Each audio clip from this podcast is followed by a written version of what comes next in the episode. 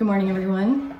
Um, I would like to start this morning by saying that I am definitely trying to do too much in this sermon, so you're going to have to keep up.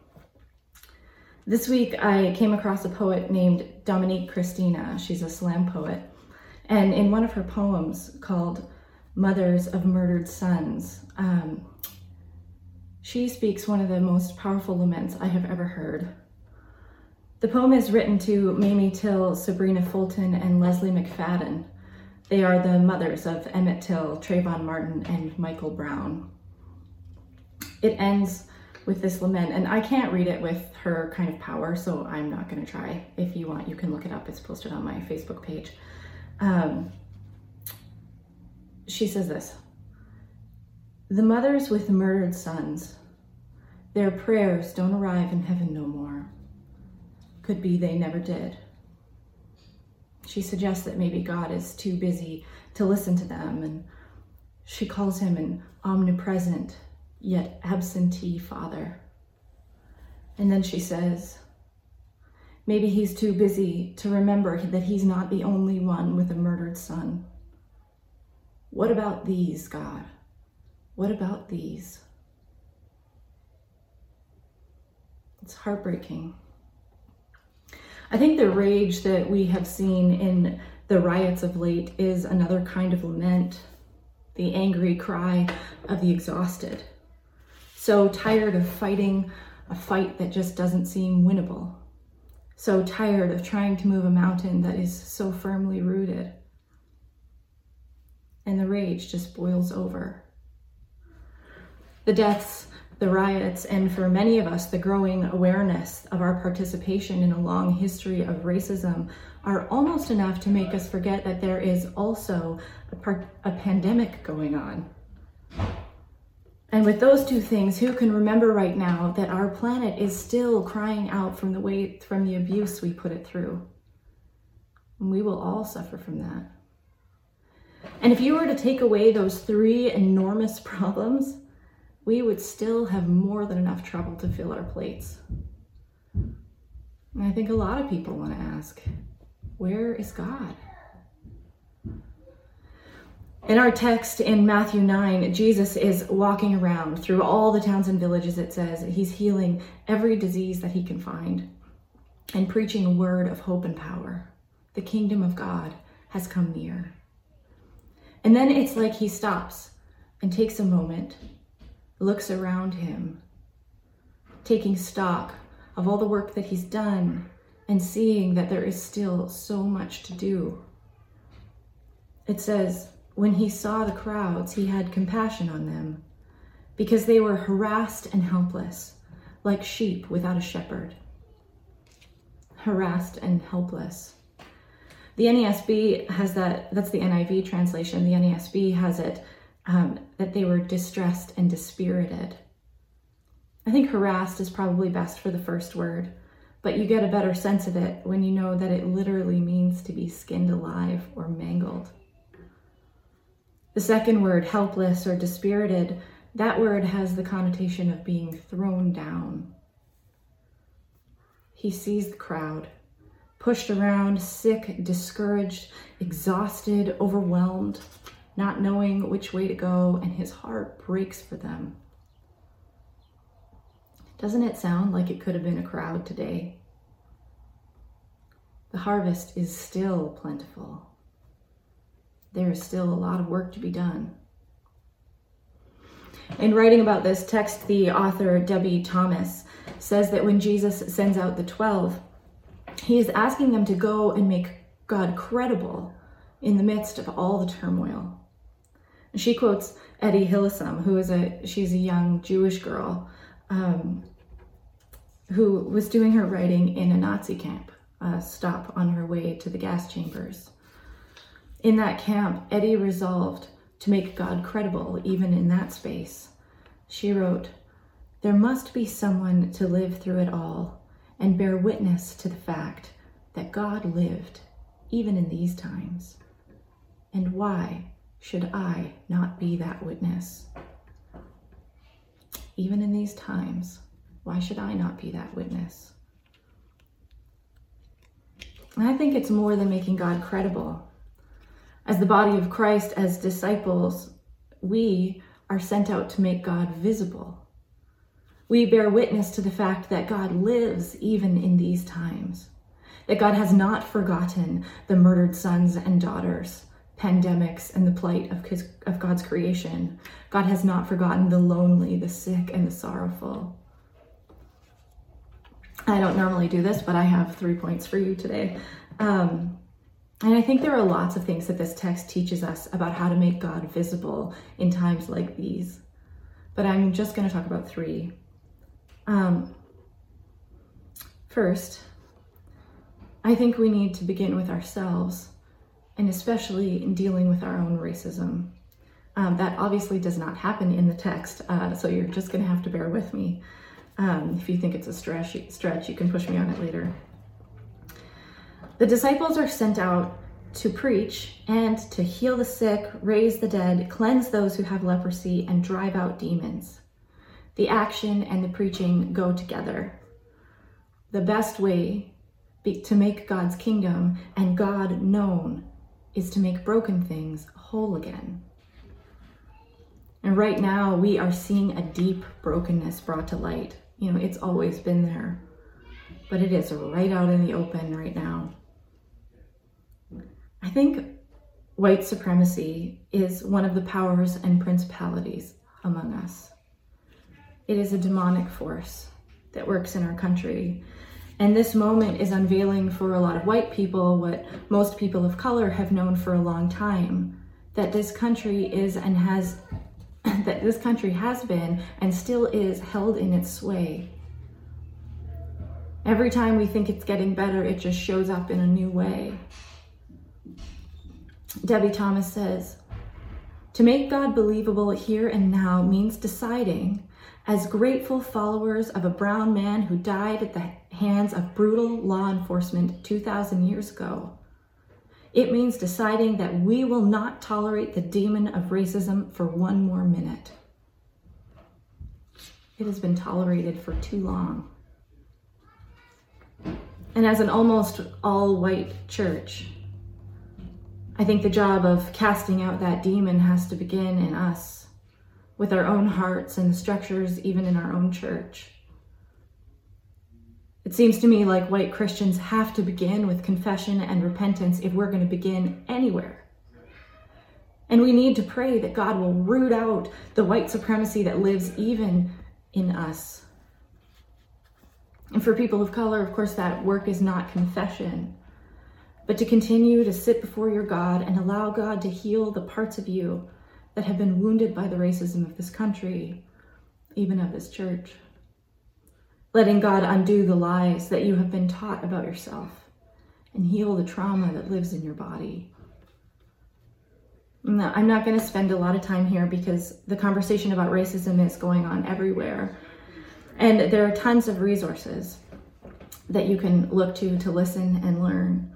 Um, if you haven't been engaging in this conversation, please do. I'm not sure that we can evidence God in this time without doing the hard work of asking that we would be set free from all of the ways that this demon is manifest in us. The second way that we work to make God visible in this suffering world is to step into healing wherever we can. Um, I hear something of heartbreak in Jesus' voice when he says, The harvest is plentiful and the workers are few.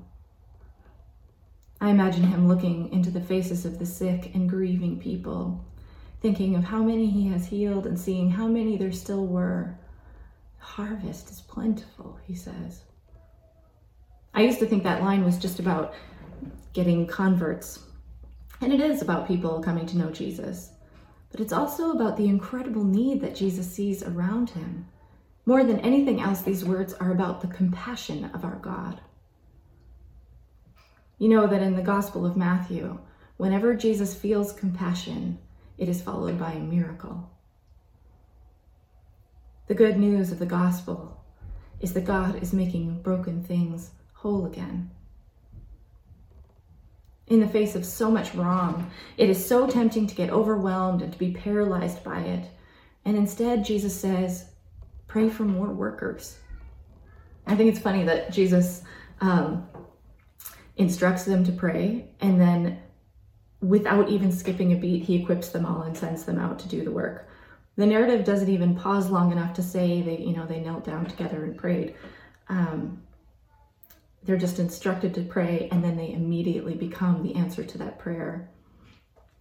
Uh, you may find as you pray that you receive some direction for something that you can do.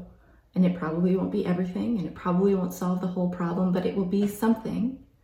And that's all you need is one thing. And then the next thing will come. Seriously, everything is broken food systems, families, the dirt, the animals, the forests, schooling, the criminal justice system, how we get our clothes, access to housing, access to water. Um, people are lonely, people are excluded, just everything. You can preach the gospel and live it out in any area of society. The harvest is still plentiful. That means you can go in almost any direction and do some good. And let it be a sign that God lives and that the kingdom is near. And you can't do everything, but you can do something and you can pray for more workers. And then, third, we um, have to learn to do it all with love for everyone. And honestly, that's a bit of a drag because it's kind of more fun to be able to write some people off. Um, you know, that appeals to some broken part in me. But that was the beauty of the civil rights movement, right? Of Dr. King and John Lewis's work to make protests peaceful and persistent. Not to give up on the cause and also not to give up on their love. They intended to rescue not just the oppressed, but also the oppressors. And John Lewis said all along it was a spiritual exercise. Social justice needs to be founded on the love of God because it can so easily turn from love to hatred, from compassion to bitterness. We need to return again and again to confession that we might be humble people and to the love of God that our love might be as generous as God's. That call to love is demanding. And maybe you don't see it so explicitly in our passage, but if you take a look at the list of disciples, you will see that Matthew takes the time to note that Matthew is a tax collector and Simon is a zealot. And what that means is that before they were disciples, Matthew spent his life upholding the Roman Empire while Simon was trying to tear it down. To Simon, Matthew would have been the worst kind of traitor. A Jewish person upholding, supporting their own oppressors. And yet, Jesus called them both and asked them to do life together and asked them both to carry out the gospel to preach, and to heal. Unless we think that Jesus might have sorted out all their differences by then and told them which one was right, um, we can also notice that Judas was on that list with the note, the one who betrayed him. Now, I don't know if Jesus, when Jesus found out that the betrayal was coming, maybe he didn't know at this point, but he definitely knew it by the time they sat down for the Last Supper and Jesus still shared a meal with him, even the bread and wine of communion. It is super important to stand up for what you believe in. It is super important to stand on the side of the marginalized, to stand with those who suffer.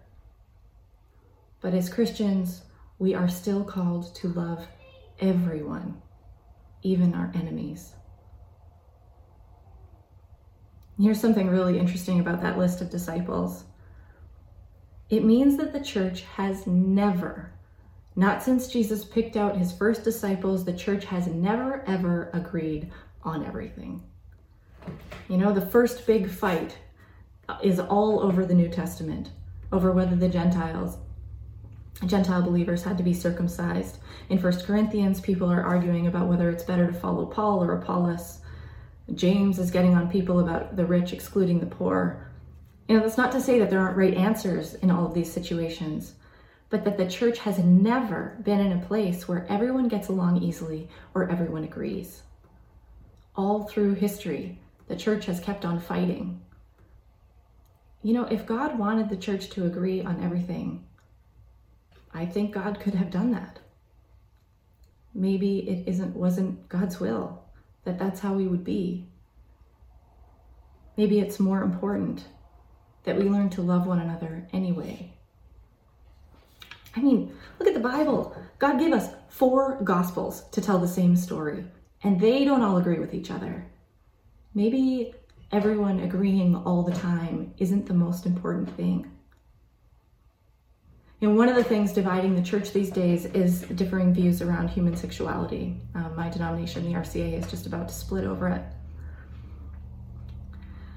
In you know Sherman Street, we've just had our own survey about it, and when the results come out, you will probably see what you already know: that there are lots of different views in this congregation. Not just two positions, but many. Can we still love one another in that? Can we still worship together? Can we still work together to make God visible in this broken world? I hope so. You know, that's a much harder question, of course, for um, the LGBTQ folks among us. Um, but it is a question we all have to ask. Here's something that um, definitely does not make God visible in the world. The church continually splitting so that we can all hunker down with Christians who agree with us on every point. You know, John 17 tells us pretty clearly that disunity in the church obscures the love of God in the world.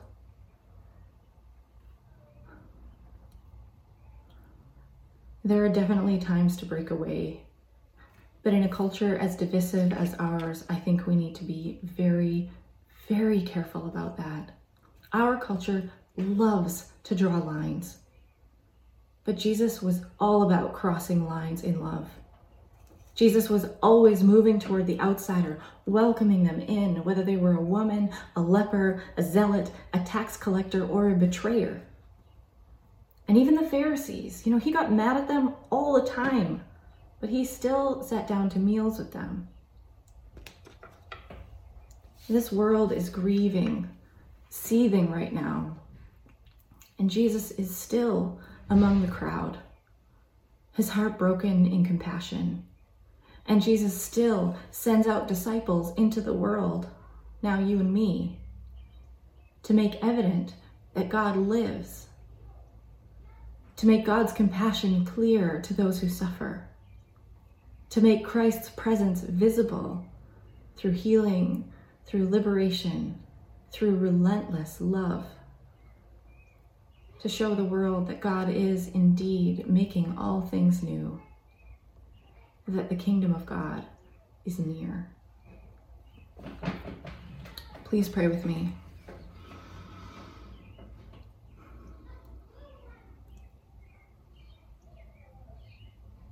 Lord, teach us to love.